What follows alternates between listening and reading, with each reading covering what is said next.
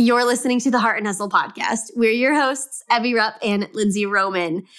I'm going to go out on a limb here. I'm just going to go out and say that this might be our best episode ever.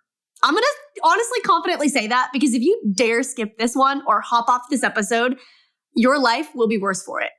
I'm not kidding. Like, and why am I saying that so boldly? Why do I so desperately want you to hear today's episode? Because we had the complete honor, the complete honor of chatting with the incredible Brian Biro. And let me just tell you what he had to say in this interview will change your life as a business owner, as a leader, as a parent, as a child, as a human being, honestly. Within the first 10 minutes of chatting with Brian, Evie and I were in tears, like so- sobs. Like, I'm not even like sobs. and then at the end, he made us cry again in the best way possible. Like, just wow, wow. Now, if you don't know who Brian Biro is, he is known as America's breakthrough coach. A major client of his once described him when they said, Brian Biro has the energy of a 10 year old, the enthusiasm of a 20 year old, and the wisdom of a 75 year old. And after chatting with him on today's episode, we could not agree more with that statement. Brian is a coach, a speaker, an author who has delivered over 1,800 presentations around the world over the last 30 years, and as an author of 15 books, including his bestseller, Beyond Success that book is incredible, by the way. And his brand new one, The ROI of Kindness. Brian was rated number one from over 40 speakers at four consecutive Inc. magazine international conferences. With degrees from Stanford University and UCLA, Brian has appeared on Good Morning America and CNN. Brian was named one of the top 100 most inspirational graduates in the 75 year history of the UCLA Graduate School of Business. He was also honored as one of the most top 10 interactive keynote speakers in North America and one of the top 60 motivational speakers in the entire world. And let me just say, Brian deserves every single one of those accolades and titles because he is truly just the real deal. So today on the show, Brian talks to us about some of the biggest lessons that you'll learn when it comes to being a leader. But before you mentally check out or hop on this episode thinking, oh, Lindsay, Evie, I'm not a leader, stop right there. Literally stop right there. That is not true. And Brian is going to reveal why. In one of the most honestly impactful and, and empowering and energizing episodes that we've ever done, Brian covers the power of the Pygmalion effect and how to harness that and change the lives of those around you and how to create a culture of kindness and just how that can skyrocket your life and business, not to mention the lives of those around you far beyond anything you thought possible. Now, if you're curious to know what sets apart some of the biggest and most loved companies from their competitors and how you can use the same strategy and principles in your own life or business, keep listening. Also, bring tissues. You're just, you're welcome in advance for that warning. Let's go.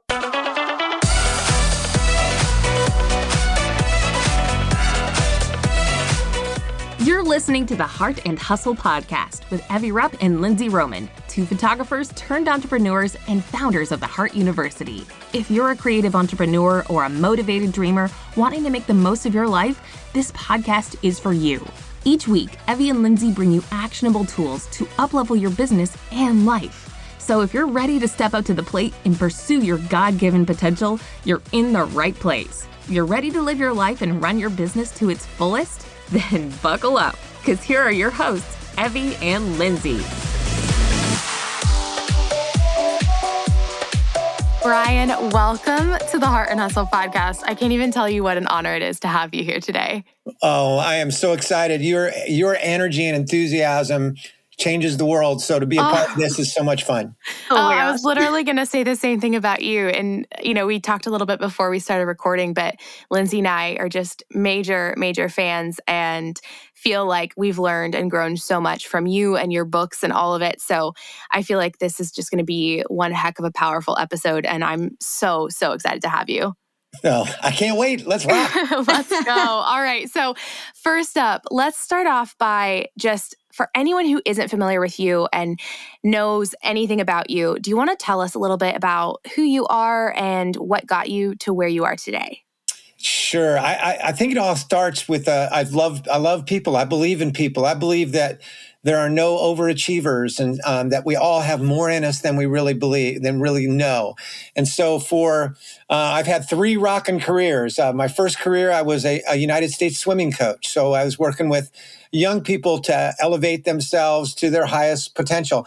And you really don't coach swimming you coach mm-hmm. people it's really about coaching people to break through their fears, obstacles, habits, or doubts. So, um, and I probably would still be coaching swimming, except I had no life. So, my, my next step was to discover some balance in life. And um, I'm probably the only person that you've ever known who went to graduate school to get a life more than a job. Um, wow. Um, and I did. I went to UCLA, and and uh, that's the years that I met my wife. And then I went in my corporate career and uh, had a nice run there. Became a vice president first of a, a pretty large transportation company in the Pacific Northwest, and then uh, a an international training company. And doing that work made me realize that what I believe I'm here for on this earth is professionally is to be a speaker and an author. I, I really love these things that I teach. And so for 31 years, I've had the joy of speaking all around the world, um, speaking about leadership, team building, thriving on change, breaking through fears, obstacles.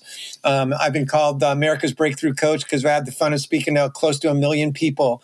Um, and uh, I can't wait to do the next one. And, mm-hmm. it, and, and that's saying a lot because in the last you know, little over a year, live events have sort of disappeared. Yeah. Um, and so I had to learn to adjust and, and do things virtually. But through that entire flow of those three careers the you know the real connector is it's all about trying to bring out the best in people both individually and collectively. So that's what my books are about. That's what my speaking's about. That's what i'm about. Mm, that's so- amazing. Brian we are obsessed. And I, I love that you said just like teaching people on leadership and breaking through fear and just challenges and I know we're going to focus on your book, ROI of Kindness, but before we kind of get into that, um, Evie and I recently read Beyond Success. And mm-hmm. I think it'd be so cool if you wouldn't mind sharing the story of your swimmer uh, that you share in that book. Is her name Abby? And Allison. Allison. Allison. Okay. Nope. It was an A name, but um, I think that would just be so cool. Just that story, literally, when we read it, we, we were both bawling. cried. We both sobbed. We were. It was so good. you just have a way with words of, of writing it in that book, and it was just such a powerful story. I'd love if you would share it. Well, I would love to. It's a 45 minute story, so I hope this is a really long show. So I won't, I won't do the 45 minute version, but okay. It's a story from my first career as a U.S. swimming coach, and I I had coached uh, a young lady by the name of Allison, and she was she had this incredible red hair, and she was a wonderful, wonderful uh, young lady, um, but she always seemed to die at the ends of her races, and she was a butterflyer. Now, butterfly is the dolphin stroke; it's undulating, it's got great rhythm.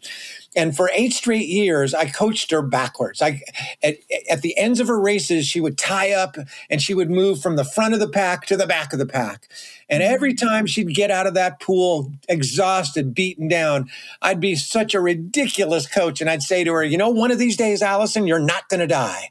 Now, that wow. is about as dumb a coaching as you can do because if I say to you, don't think of the number three, don't think of the name Evie, don't think of the name Lindsay, boom, what pops in? Evie, Lindsay, three. So yeah. um, the same thing kept happening to her over and over again. Well, the big deal in age group swimming is like life. It's to move up. It's to move to a higher level in your career so you can you can provide for your family better. You can have a big, make a bigger difference. In swimming you're trying to qualify for higher and higher levels of competition. And the big one that kids shot for on an individual uh, age group level was called the junior olympics. Well Allison never made the Junior Olympics. She got close and then she'd go into a higher age group and have to start up a bigger mountain. Well, the last summer that I coached, she finally made it. She made it in one event. If you were fast enough, you could swim seven. It was the 100 meter butterfly, which is up and back in a 50 meter pool. And she made it at exactly the time standard. In other words, one one hundredth of a second slower, she'd have missed it. Wow. But she made it exactly. And I thought, oh, thank you. No, no, no child deserves their dream more than this child. Well, to try to make the story a little bit shorter, when she was warming up that day, um, she had quick speed. All right. But she looked so incredible that morning warming up. Um, and I had her do an all out 25 meter sprint. And she was whipping down that pool. Her hips were flying. She was looking incredible because she had quick speed. The challenge was she died at the ends of her races. Mm-hmm. But when she finished that warm up sprint, I got a breakthrough idea. And I looked at her and I said, Allison, how do you feel? She goes, Coach, I feel great. I said, Allison, you look awesome. And when I said that, her hair actually got redder.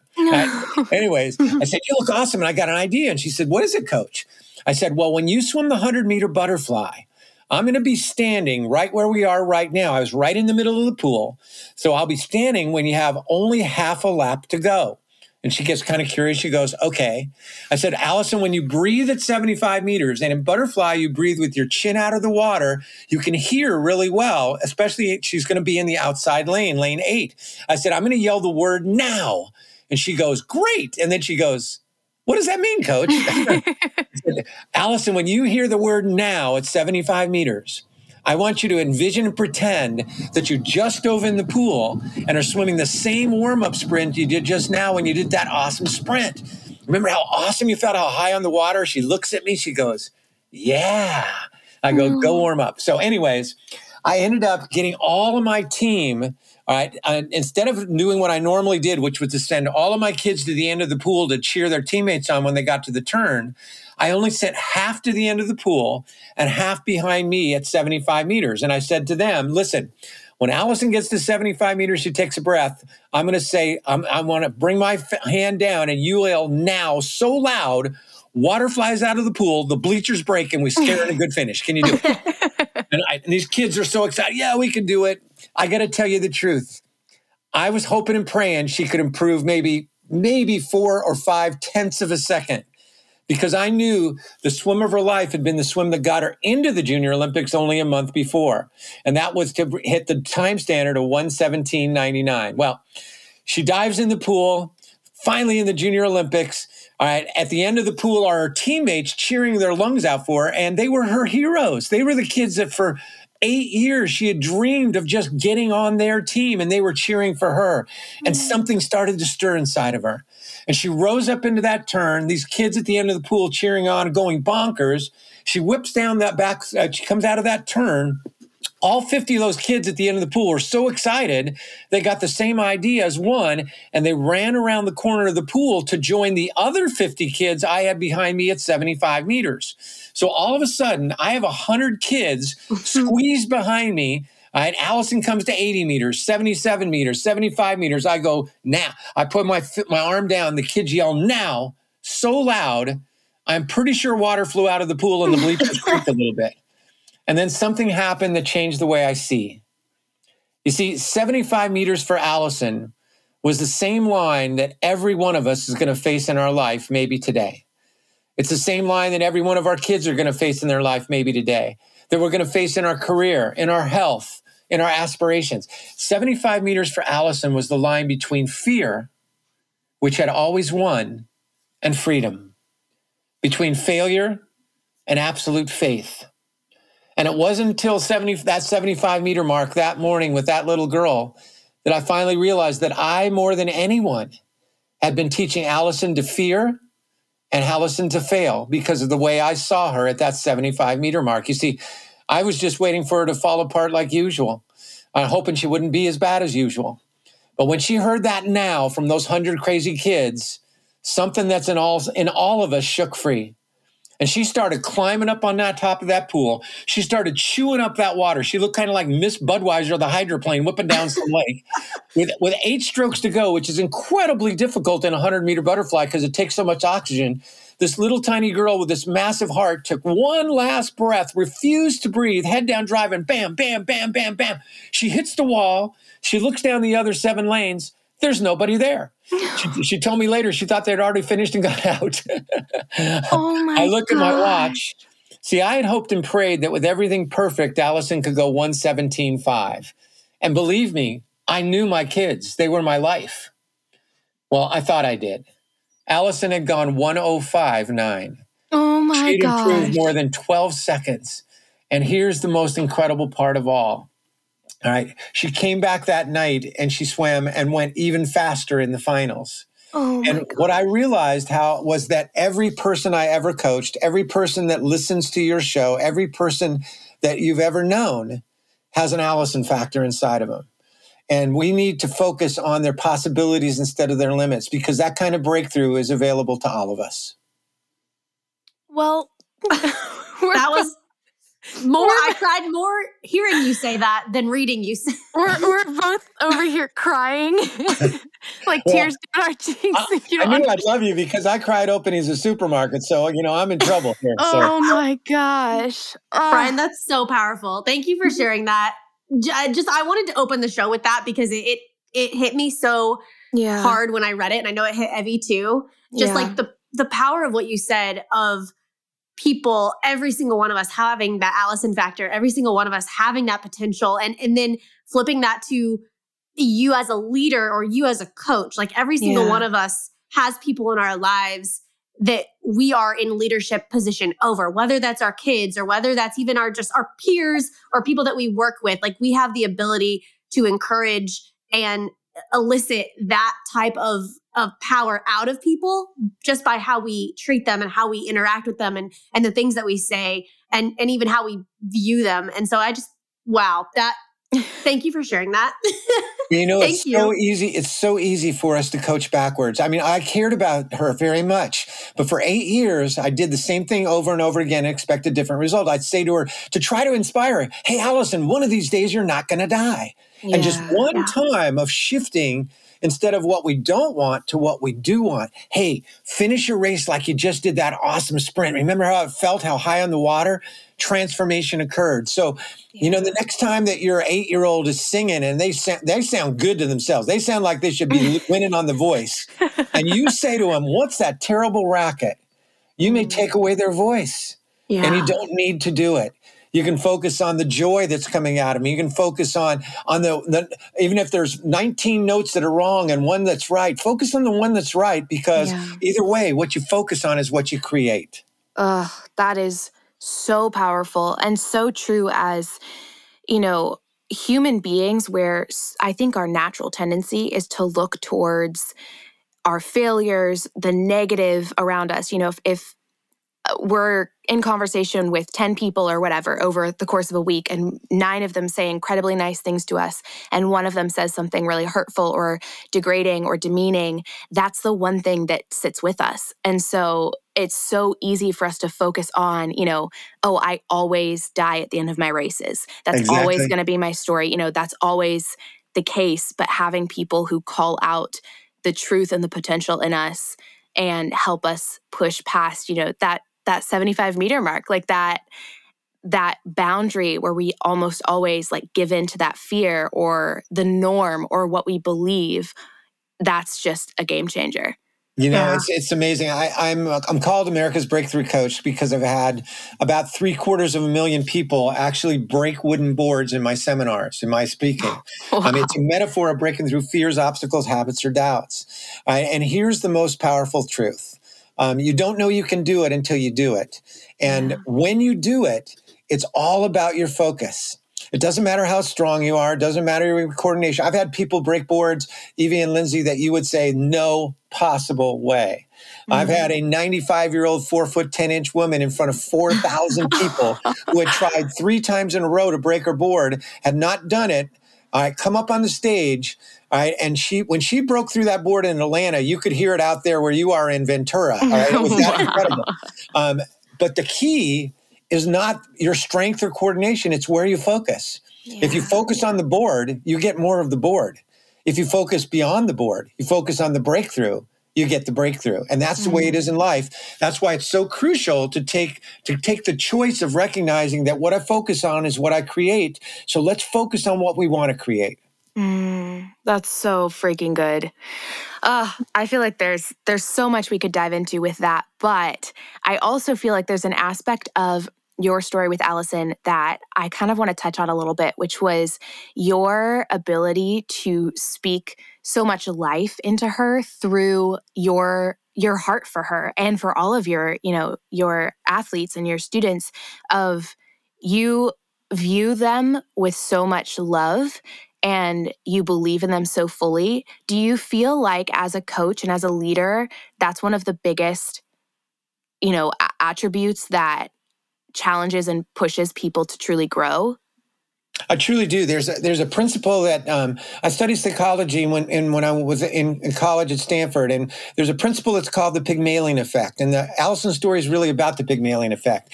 And it says that our thoughts and our beliefs and our expectations are magnetic. In other words, as we think about people, we're not only seeing it, we're actually pulling them like a magnet in the direction of our thoughts, beliefs, and expectations, whether they're positive or they're negative. And, and here's here's how it was proven. A researcher by the name of Robert Rosenthal went into went into 25 elementary schools. And he went to the teachers and only the teachers in these first grade classrooms and told the teachers that he had developed a test for first graders that would identify for those teachers something we'd all like to know if, if we're running a business, when we're hiring people. We'd like to know about the people we're working with. It would identify which of the students were what he called spurters. And a spurter was a child with great potential, but who had not really used it yet. So he administered the test to about 500 kids, 25 different schools, all right, gathered up the tests. A week later, he came back to those 25 teachers and he told them the results and said, Lindsay is a spurter, Evie's a spurter. But guess what? It was a big fake. Mm-hmm. He had never graded anything. What he had done was had administered a very basic first grade intelligence test and then gathered the papers and burned them. Never looked at them. so totally at random, he had told the teachers which of the students were spurters. Well, I bet you can guess what happened. Over 97% of the students that were randomly selected to be spurters spurted. They wow. rose to the top of their class and they stayed there academically over a course of years. Wow. Why? Who changed? The teachers. Yeah. See, the teachers didn't look at Evie the same way anymore. They mm-hmm. saw something different. They saw a spurter. It was a classic, a beautiful, powerful pr- proof of the Pygmalion effect. But he got sued for the uh, for the study, and the people what? who sued him were the parents of the other kids. Oh, because the teachers taught them as if they weren't spurters. Wow. So the point is that as we look at people, as we look at our children, as we look at the people on our teams, right, we need to recognize that our thoughts, beliefs, and expectations are being communicated far more through our body language and tonality than even through our words. Mm-hmm. And that and that's why it is so important to believe in them more than you believe in yourself. I bet I bet both of you have had people in your life who at certain key moments believed in you more than you were believing in yourself. Yeah. And that impact of their Pygmalion influence lifted you and helped you break through your fears and obstacles. So uh, I do have a tremendous faith in people, but I also learned from Allison, and, and it made me recognize how many Allisons had I had I had I missed how many yeah. times had I, had I been coaching backwards? And it made me aware to be more alert for the possibility inside. See, she always had the quick speed, but all I saw was her ending at the was her dying at the ends of the races, and that yeah. was what I was communicating to her. That one shift, in my view, transformed her. I, I can give you one more really powerful little story about that. Yes, please um, do. I talked about how I have people breaking boards in my seminars. Well, uh, many years ago, I was doing not that many, probably about six or seven years ago. I was doing a smaller program up in Canada. And I had a young man in my group who was about 25 years old who was paraplegic. He had been in an auto accident at 21. He was in a wheelchair. His, his, um, his spine had been severed. Um, but he wanted to break his board. Now his his his hands were also curled up, and he had not he you know had very limited movement. And up until that point, been, I had been holding boards and having people break boards for more than 20 years. And every so often, I would have somebody not break through. Uh, and I always thought, well, it's because, you know, they had a physical limitation or, you know, something going on with them. But when I looked in this young man's eyes in this wheelchair, I saw how much he wanted to try to break the board. He had not even straightened his arm out since the accident. Wow. Um, four years. Wow. And there was such a light in his eyes and such a joy in his eyes and such a belief that I had an epiphany as I sat down on my knees to hold the board for him. And the epiphany was maybe all those people who didn't break with me before, it wasn't them. It was mm-hmm. me. It was my doubt. It was my lack of complete belief in them. And with him, as I looked in his eyes, even though he was probably the least likely person you could ever have to break a board, I believed in him. Mm-hmm. And his father was standing behind him in the group. There was 40 people who had paid a lot of money to be in this particular program. And um, was, I was just a guest presenter at this program. And with all 40 people in the group cheering him on, cheering him on, this, this young man who had not straightened his hand, much less moved his arm in that time, opened his fingers, and his hand flew through the board. Wow. And his father burst into tears, fell on the ground. And since that day, I have never had a single person who I've held the board for who wanted to break through not break through. And that mm. made me understand that it was my lack of belief, my doubt, not their not their inability, not their shortcoming, not their fear. It was my fear that that that I I would I didn't believe in them enough. So that's how powerful our Pygmalion effect is. Mm. Man.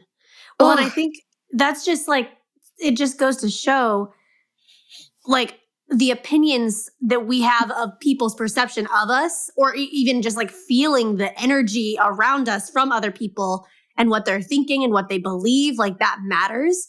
And just that putting that back on us how we interact with others in our life. Like as a parent i'm listening to you and i'm like oh like just like how i treat my daughter and the things that i say and even think about her affect her so much. Absolutely. I mean, most people, uh, many people have what I call an, they think they have what they call an energy vampire in their life.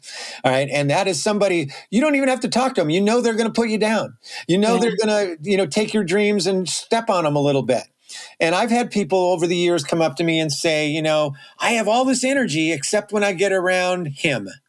Right? Mm-hmm. And as soon as I get around him, I know I'm going to lose it. I'm going to I'm going to fall down. I'm going to feel small. I'm going to feel I'm not good enough.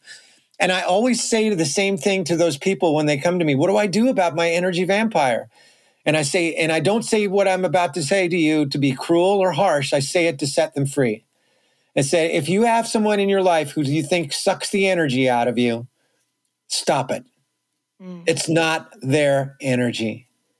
No one can take your energy away unless you give them permission. Mm-hmm. All right. And so it goes both ways. As a parent, we want we want to be very conscious of not taking not not focusing on their on their shortcomings not focusing on you know one of these days you're going to die not focusing on what's that terrible racket and to, and really be aware that we have an influence in the direction that they are going to believe in themselves but we also have a choice if we're on the other side as quote unquote the victim to stop being the victim mm-hmm. and i learned this the most important way you could because the guy i thought was my energy vampire um, apps is one of my dearest friends in the world today, and it's my dad. Um, mm. And one one time of no longer allowing myself to take to give up my energy to him, to think that he was taking away, I realized how much I love him. I realized how much he taught me. I realized that he had always told me he loved me in the only way he could, which wasn't with words, which was by doing. And so, mm-hmm. on both sides of that coin, if you're feeling that there's somebody that takes your energy away, that puts you down, the only way they can do that is if you give them permission. And you don't do that out of anger. You don't take it back out of anger. You do it out of joy. They're doing the best they can. And as a parent on the other side or as a leader, recognize that your thoughts, beliefs, and expectations can really move somebody forward. Mm, that's so powerful. And do you feel like kind of, I would love to start talking maybe a little bit about your book, The ROI of Kindness, because I feel like the two almost go hand in hand. I'm assuming that you'll agree with that. So, do you want to talk to us about your motivations in writing your new book, The ROI of Kindness? Is it very much tied to your influence as a leader um, in believing in your people and in approaching it with kindness, you know, all of that? Absolutely, absolutely, and you know, a, a, foundation of everything that I teach in the ROI of kindness and beyond success and all my speaking is that everyone is a leader. Um, mm-hmm. everyone, we're all CEOs of our own life. In other words, how we show up every day. That's a big part of our leadership. How do we deal with how do we deal with adversity, with challenge, with change, right, with uncertainty, as we've all dealt with through the pandemic? That's a part of our leadership. Probably most important of all, what kind of impact do we have on the people around us? Do we lift them up with that Pygmalion spirit? So we're all leaders. Yeah. But I wanted to really, I have never felt a stronger pull in my lifetime, and I've been around a long time to, to see a rebirth, a refreshing, a whole new revolution of kindness in our world. I've never in the over the last 5 years especially I've seen more um, name calling, more separation. Um, and many people think that leadership and business uh, is about being tough. It's about that that kindness. Everybody wants kindness in their lives. We want to be kind and we want to be treated with kindness. But there is a powerful, powerful conditioned belief in business that has come out more in the last five years than I've ever seen it. That being kind is weak. Uh, mm. That it doesn't work in business. That you got it's dog eat dog. And so part of the inspiration to write the ROI of kindness, with return on investment of kindness, is to prove how incredibly wrong that old conditioned belief is mm-hmm. and that truly kindness works not only does yeah. it make you feel good to be kind not only does it does it uh, lift your own spirit but it absolutely works all the way to the bottom line so I, a part of this was on a community and a national and an even an international basis the impetus the inspiration to write this book is to say hey we can disagree without being disagreeable yeah. you know what we can get more done by being kind than we than we ever will by being by name calling, by by narcissism, by some of those things that are the antithesis of kindness. Yeah. Yes. Oh, I love that. Well, and I think especially in the business world, it, just everything that you you think of, you think of the slimy car salesman that's trying to like what up you and get a, and a get a quick deal, or even just like the tough macho business CEO that's like trying to screw people over. Like that's usually what you think of with the connotation of like big tech or just like big CEO companies and and, and all of that. And I love that the spirit of this book and just uh, of what you teach is the complete opposite of, of that kindness and just treating people well.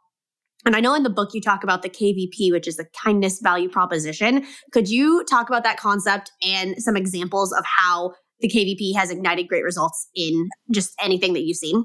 Absolutely. I think one of the most striking, a, KVP is a kindness value proposition. And a way, a best way I can define it simply is it is a, it is a vision statement focused on bringing kindness into your culture. All right. So it, in, in a business, businesses are really depend upon their culture. Culture eats strategy for breakfast. and at the foundation of a culture is this idea of a kindness value proposition. So that every, once you've created one, it will transform your team. It'll transform your decisions. It will transform your relationship with your clients and customers. And so I'll give you a, probably one of the most striking examples. And there's all kinds of research in the book that points out examples of how this KVP is so transformational to help you become the best in your business. Um, an industry that we all probably know a great deal about because we've used it an awful lot is called the fast food industry, also called quick service foods. All right. And the quick service food industry, the average annual turnover so how many how, how often you have to replace people in your company is 170% a year. That means wow. in, a, in, a, normal in the average uh, average um, quick service restaurant, they have to replace their employees two times almost two times a year. Wow. There are two companies in that industry who really understand and have built in KVPs, kindness value propositions. And they're just simple statements. All right. And one of them is a pleasure to serve. All right. And those two companies are Chick fil A and Starbucks.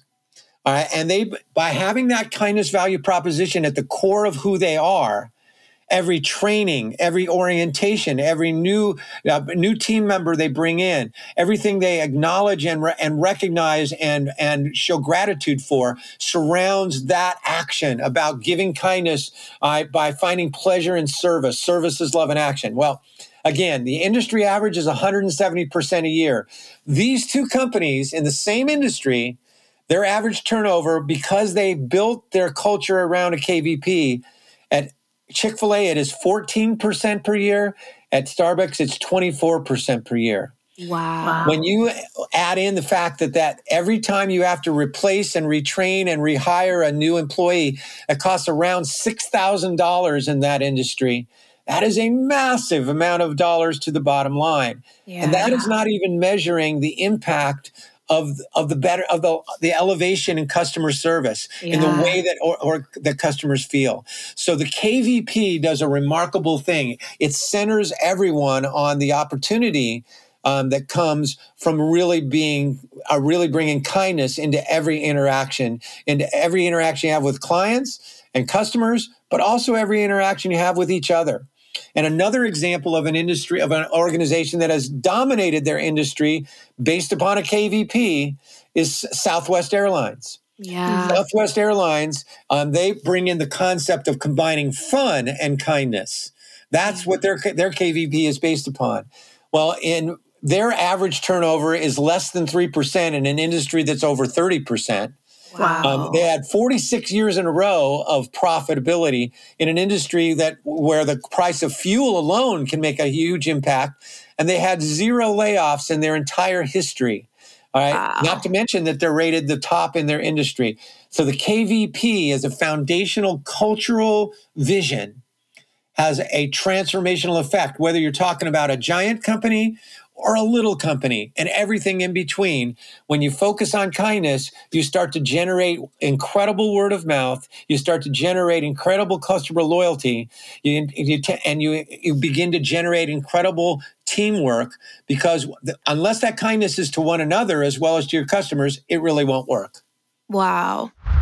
Photographers, listen up. Do you struggle with editing in Lightroom? Are you confused as heck about organizing catalogs, backing up your images? Culling takes you actual ages, and editing as a whole just leaves you feeling discouraged and frustrated, and maybe bored too. If that is you, consider us Santa on Christmas morning because we have a completely free Lightroom challenge for you that walks you through everything we just mentioned, including a bunch of tricks and hacks that make editing in Lightroom a million times easier and faster. The challenge includes five videos, roughly 30 to 50 minutes each, of Evie and I tackling some of the trickiest topics on editing and teaching you exactly how we use Lightroom to edit drool worthy photos. We cover our favorite tools within Lightroom that will change your editing game, and we teach you how we import, cull, upload, backup, and catalog our photos in a way that is efficient, fast, and reliable. You don't want to miss this challenge, my friend. And if your editing needs a refresh and you just want to know how we edit our photos, this is the place to be. Sign up and join the challenge at theheartuniversity.com forward slash challenge. One more time, that's theheartuniversity.com forward slash challenge, and we can't wait to see you there. Do you feel like every time you send an email to an inquiring client, there's crickets? You're never getting clients to respond back to you, and you're just sitting there like, what the heck am I doing wrong? Well, my friend, we're about to solve your problem full free. Did you know that the most important part of the very first email you send an inquiry is your pricing guide? yeah, it's true. yes, and your pricing guide should be an avalanche of professional excellence, details, problem solving, and information for your ideal client. They should walk away from that pricing guide asking, Where the heck has this person been my whole life? Now, if your pricing guide isn't leaving your clients in awe, then you need to change it. Now, we are about to help you do just that with our free guide, Seven Essentials to Include in Your Pricing Guide. If you are ready to level up and prove your value to your clients, you need this. Head to theheartuniversity.com forward slash guide dash freebie to snag it. Theheartuniversity.com forward slash guide dash freebie. Okay, so can you talk to us a little bit about almost es- like establishing a KVP within your company? Because this clearly, anyone who's listening to this is going to be like, yes, I need this, I want this. You know, whether it's an entrepreneur who has uh, one contracted employee or, you know, just wants to start a big company someday or even wants to, you know, implement like a KVP in their daily life around their friends, their family, like whatever that looks like. Can you walk us through maybe a little bit of the first steps to establishing a KVP? Absolutely. I can give you a, a firsthand experience. Um, the, the, the key thing to the KVP is it needs to be simple and short. So never more than 10 words. And the reason is, unless it's owned by every single team member, it has no value. Right, and so uh, I believe enormously in the KISS principle keep it simple, superstar. And so, uh, an example, when I was the VP of uh, and VP general manager of that large international training company, um, I learned this stuff a really fun way. Um, I, we were in the industry of helping people believe in themselves. We were in the industry of personal growth. All right. And yet we did not have that, that KVP, that centering cultural view, a vision statement to build upon.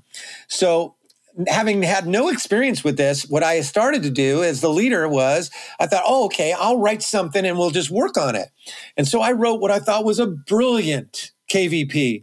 It was like a paragraph long. I'm talking a long paragraph long. All right. And I brought it, but I did one smart thing. And this is what's crucial if you're doing this with your team. I, I brought it to my team. I didn't just, you know, say, dictate it. And yeah. I said, hey, look what I wrote. Isn't it really good? Um, they didn't keep one word of what I wrote. All right. Wow. We ended up having a KVP that said, we are champions of empowerment. That was our KVP. Wow. But my little writing of it gave us at least some momentum to get an idea of kind of what we were working for. And through that process, that was over 30 years ago that we wrote that KVP. We are champions of empowerment. And I can promise you, everyone on our team can can recite it as easily as I do. Everyone on our team will tell you that from the moment that we put it in, so keep it simple, less than 10 words, complete engagement in your team so that everyone feels a part of it. Uh, that transformed our organization. We got more done after that KVP was installed over the next six months than we had in the previous three years because we knew where we were going and we knew how we were going to get there. Would you almost say that it's almost like similar to a core mission statement, but but simpler? I would say simpler and and focusing very much on the on, on in some form of including kindness. Over yeah. the last five years, um, they've measured. There's been measurements of what is the single fastest growing determinant of customer loyalty, and mm-hmm. 391% growth in terms of kindness. And that's wow. because what we talked about before, because we have never seen such name calling, such separation, such, yeah. such um, creating somebody who doesn't dis, who disagrees with you and, and turning them into something somebody evil that has mm-hmm. never been a part of my life we've been able to disagree without being disagreeable and so people are hungry for kindness people want to be treated with kindness and want to deliver kindness so involve engage that concept of kindness whether it be the word warmth, whether it be kindness itself, into that short, that short vision mission statement of 10 words or less. I love that. Well, and okay, having your team's buy-in in creating that, are there practical steps that you can utilize to have each team member then bring that concept alive in everything that they're doing for the company? A- absolutely, and and that's where um, I, I, had so much fun writing the book about that. You may not end up being the CEO of your company, even though you are the CEO of your own life. You may mm-hmm. not be the COO. You may not be the CIO or the EIEIO. But you can definitely, definitely, right now, this moment, move into the corner suite because you can be the CKO, and that is the Chief Kindness Officer. Uh, and that just requires a choice and an understanding of what I call the seven habits of highly effective CKOs. Thank you, Stephen Covey. I borrowed from you. um, uh, and the CKO is the Chief Kindness Officer. Again, just as we talked about the KVP, the crucial ingredient is engagement, that the entire team feels ownership of that kindness value proposition. Similarly, then, then the question is, how do I do that? Because the seek the, the kindness value proposition is on a macro level. That's on a culture level. That's the whole team. Yeah. But each individual needs to feel a part of that and feel that they can they can really bring that that kindness value proposition to life. And that's where stepping up and saying, I have a new title. I may be the receptionist. I may be um, the custodian. I may be um, a customer service agent. I may be whatever title you have. But my main job is I'm the CKO, I'm the Chief Kindness Officer. And I deliver kindness through these seven habits that I work on every single day because they bring our kindness value proposition to life. Oh, okay. I'm so intrigued. Can you walk us through maybe like a couple of those habits? Absolutely, I, am and uh, you know I, I, can I can name them all if you want, but we'll just talk about a couple of them. Perfect. Okay. Um, one is is called blame busting. Um, if I was to pick the single most destructive word in the language of teams and business, the word is the word B L A M E, blame. Blame mm-hmm. kills teams. Yeah. Uh, and and there's a reason why blame serves no purpose in, a, in an organization or in a team and why it destroys kindness. And it really is a very practical reason. If you think about blame in the context of time, is blame about the past, the present, or the future. It's oh. always about the past. Yeah. Right. So whenever you find yourself in blame, whenever you're blaming someone, where are you? You're in the yeah. past. Yeah. Can you do anything? Can you do anything constructive in the past? No. So a blame buster delivers kindness in a very simple way. Um, they don't pretend that we don't mess up. We all mess up. All right. But what they do is they take it from blame, from destruction to construction. And they do so yeah. by saying, here's what happened. What are we going to do now? And the reason why blame is so destructive and the, the absolute antithesis of kindness is that as soon as people start to feel blamed, they start to feel like that, you know, that old fair game called whack a mole. You know, where your, yep. your head comes up. So you stick your neck out and you make an idea, you, you take a little risk and you bring up an idea, you try something. All right, when when there's blame in an organization, you feel like I'm not doing that because when I stick my head out, I get whacked. Yeah. All right. But when you have blame busters who are saying we no longer uh, will go there because we believe in people's people's real motivations are positive. All right, do they all work out? Do every idea work out? Does every action work out? No. But does everyone give us a chance to learn more? Absolutely yes, but only when we deliver the kindness of blame busting. So there's one for you. Um, another one of the seven habits that really I I think is is really important one um, and it's it, it is one that takes takes becoming aware at a new level as a leader, right? And that is to ask more than tell. Mm. Um, we've been conditioned that you go to a leader for answers, mm. and there's certainly a time for that. But if you want to be someone who really builds people, if you want to build an organization that has a culture of kindness and and and authenticity and act and in active active motion forward, then you've got to recondition yourself to ask more than tell. And the reason is whenever you ask someone how they think, whenever you ask someone for their inputs or their feedbacks, how do they feel right away? They feel mm, valued. Yeah. They feel like respected. Yeah. Right. So it's an incredibly powerful way to deliver kindness by making them feel like, hey, I'm important. I matter. They yeah. really believe they value what I think. Yeah. Right And not only that, when we ask more than tell, we give people a chance to think for themselves. Yeah. And that's the only way that they can grow. And finally, by asking more than tell, we ignite their energy because the quality of our team will be determined by the quality of the questions we ask each other. So when we ask more than tell, if our goal is to build people, teams, and relationships, it's vital. It's vital to deliver kindness in the form of asking more than tell. I'll give you a great example. When I was a coach, my last year, my team had become the largest, one of the largest teams in America. I had 15 assistant coaches. Wow. I, a year after I left coaching, I was in graduate school and I was in a class where we had to write a weekly paper about our, our previous work experience. And I asked a tough question. I asked myself, if I was such a good coach, what happened to my, my 15 assistant coaches one year after I left coaching? And whoa, it was like a bucket of ice water on my head because 14 out of 15 were floundering. Oh, yikes. Only one was thriving. And wow. he was the one that I asked instead of told. Wow. If he came to me and said, Brian, I got this problem. What do you think I should do? I would turn it into a question. I'd say, I don't know, Jay, what do you think you should do? And mm-hmm. I, he'd say it, and I'd say, Well, sounds good to me. I, a year out of coaching, this guy was thriving at a whole new level. And it, and it was because I asked more than tell. I allowed him and engaged him and encouraged him to think for himself. That's what we do mm. when we ask more than tell. And that is a powerful form of kindness. Wow. I love that.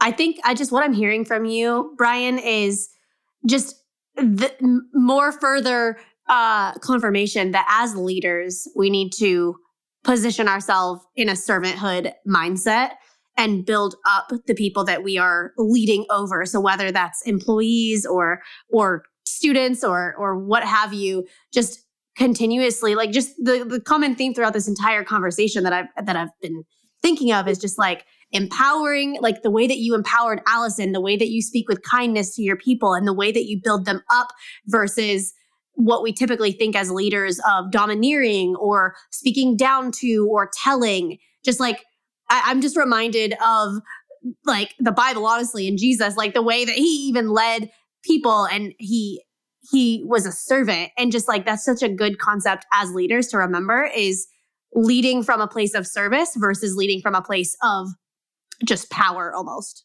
That's beautiful. Our job is to empower, not overpower. Yeah. And, and when you get down to it, I really believe here is our job. And remember, we're all leaders. So whether Mhm. your leadership is as a mom, whether your leadership is as a friend, um, whether your leadership is has nothing to do with uh, a hierarchy. It's just Yeah. that you're constantly teaching others Yeah. um, through your actions, through the way you deal with life. Our job comes down to one thing. Our job is to help the people that we lead, serve, and love Mm. to know they're important, Mm, Yeah. to know they matter, to know they're significant.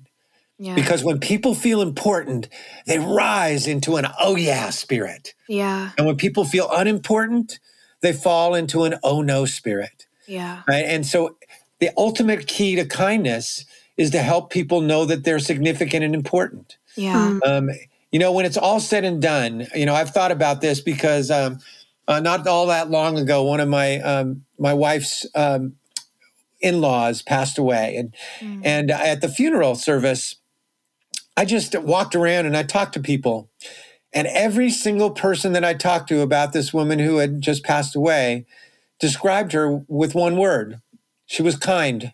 Wow. And I thought that is a life well lived. She's Yeah. touched every person in this room with through the simple act of kindness, and in so doing, she made others feel important. Um, Yeah. my mentor, who wrote the foreword to my first book that you mentioned, Beyond Success, was the greatest college basketball coach in history. Mhm. His name was John Wooden. Um, and John Wooden, for those who don't know, was a was a legend. His his teams won ten national championships.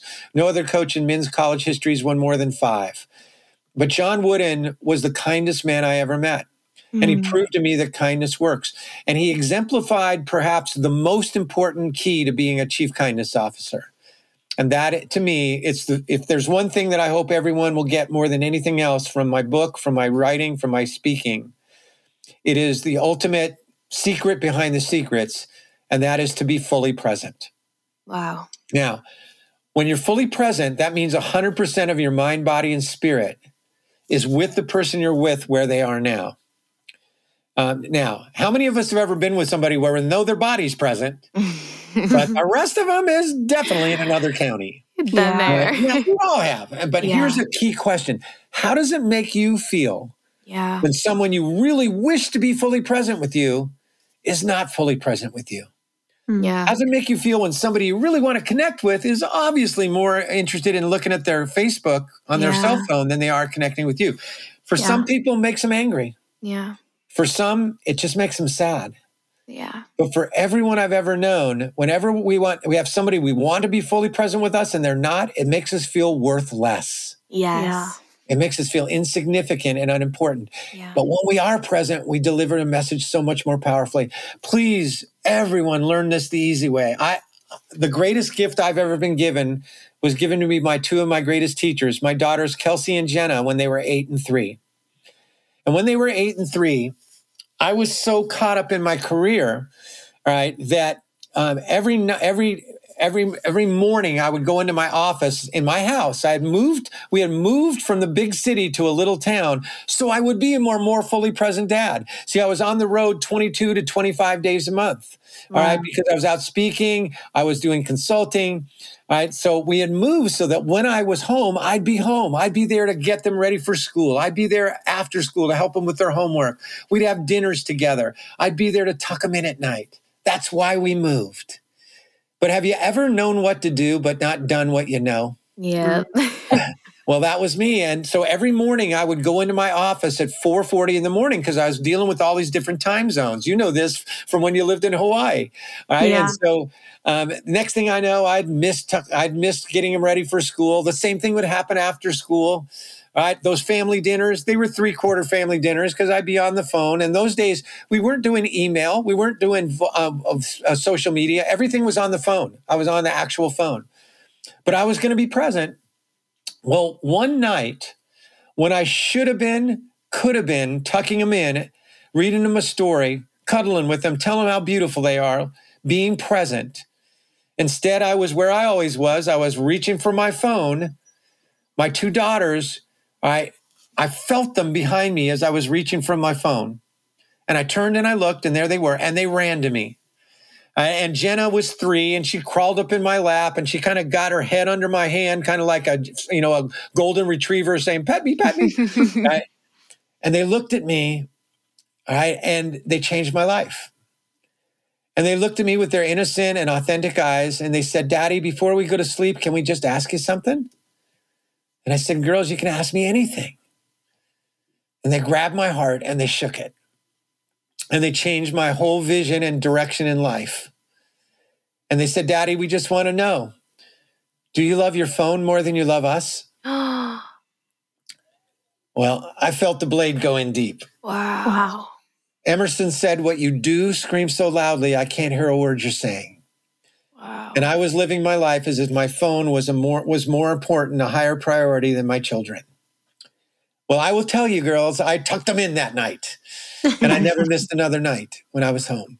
Wow. The next morning, I was the one who made breakfast. I was the one who got him to school, and my wife was the happiest person on the planet because she can't stand early morning. And I never missed another morning when I was home. That day, I came back from dropping, dropping to school and I changed my calendar. And from that day forward, I would never do more than seven events a month. I didn't care what you pay me, I wouldn't do it. Wow. Yeah. And so I was home like 14 days, 16 days, 18 days a month. I, and I thought I was doing it for them. Here's the best part you don't get less done being present in your work, you get more done.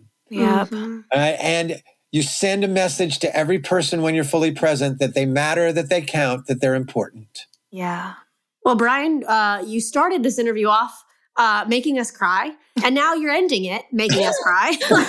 um, literally, I guess this the last question that we usually always ask people, which I feel like I'm so eager to hear your answer because this entire interview has been just like such a, a beautiful uh, lesson in life. But the question that we usually always ask is, what's the biggest lesson that you've learned in business and life? Um, which is kind of a hefty question, but I have a feeling you might have a good answer for it. Well, I think I just gave it. The, it Yeah. was I know. greatest- I, that's what. the greatest lesson in life that I ever learned, and I, sh- I should have learned it so much earlier, um, was that if there's one thing that matters in life to our relationships, that matters as a leader, that matters as a parent, more than anything else, it's to be fully present. Yeah. And that being fully present is a choice that we can make every day. And you can start small, inch by inch, anything's a cinch. So, everyone listening to your wonderful show, pick out one person in your life who, for the next 30 days, you commit to be more fully present with. yeah. It doesn't mean you have to spend more time with them. You may actually have less time. But when you're with them, put the cell phone away. Yeah. When you're Yeah. at home, shut off the television. Ask more than tell. Yeah. Listen before you formulate your response. And you watch. After just a couple of days of being more fully present with that one person, they're going to look at you different. They're going to go, You've been working out. You are looking good. right? But if there's one thing that matters in life, the most important gift you can give anyone that matters to you is to be fully present. Mm. Well, I uh, will just be crying throughout the rest of today, just thinking about this interview. There's just so much power and so much truth in your words, Brian, and I hope you know how, like, how deeply powerful they are and how much they they pierce and cut through the noise around us, our walls, our barriers, our pride, um, and impact and and hit deep in a way that I think is planting so many seeds, so many roots, and out of that, so much fruit in each and every one of our lives. So, thank you so much for being here today, for cutting deep with the the beauty, the power, the truth of your words of of kindness, believing in people, and and how to be a a servant leader that's actually going to change the lives around you. Well, thank you. You both are exemplify so many of the things in the ROI of kindness and beyond success. You can hear it in your voice, your energy, and your enthusiasm, um, your your insight. And I think the reason why some of these things resonate so much with you is because we know these things. Yeah. We just need to get back to them. We Yeah. need to Yeah. get back to what's important. We need to get back um, to move from ego to we go. Um, and when we do Uh-huh. that, we can we can really make a difference not in just our, our own our own life, but every life that we touch. My favorite movie of all time is It's a Wonderful Life because yes. it talks about how we one kindness doesn't stop with that one person you were kind to. It starts with that person, yeah. and it keeps going and going, and we'll never know how far that ripple effect can move. Yeah. Ah. I love that. Well, Brian, That's for amazing. everyone who is just obsessed with you as we are and ready to learn more from you, read your books, hear you speak, like any opportunity to learn from you, can you just plug yourself right now and just tell everyone where they can find you? Well, sure. Um, the the best way to, to get in touch with me, and I promise I will always reply if you reach out to me. Uh, you can do so uh, is through my through my website, and it's just brianbiro.com. So www.brian B-I-R-O.com. It's got my books there. It's got a little store. It talks about my speaking and it gives you an opportunity to send me like a personal email. I will always get back to you. Um, my email will always say Brian Biro, husband, father, grandfather, speaker, author, because I always want to keep my priorities right. But yeah, my website is kind of the go there and it's all there place. Amazing. Perfect. Well, thank you so much for giving us an hour of your time. We so deeply appreciate it. And this interview has just been literally a highlight of our day. Yes. And I'm sure when people are listening to this, the highlight of theirs. Well, thank you so much. I can't believe it was an hour. We just seemed like we just got started. I know. I know. Could go forever. Thank you both so much. You really are. Um, I've done a lot of a lot a lot of podcasts, but I, I think I enjoyed yours maybe more than any. Oh, thank you. Well, I'm gonna cry again. You're amazing, Brian. Thank you so, so much.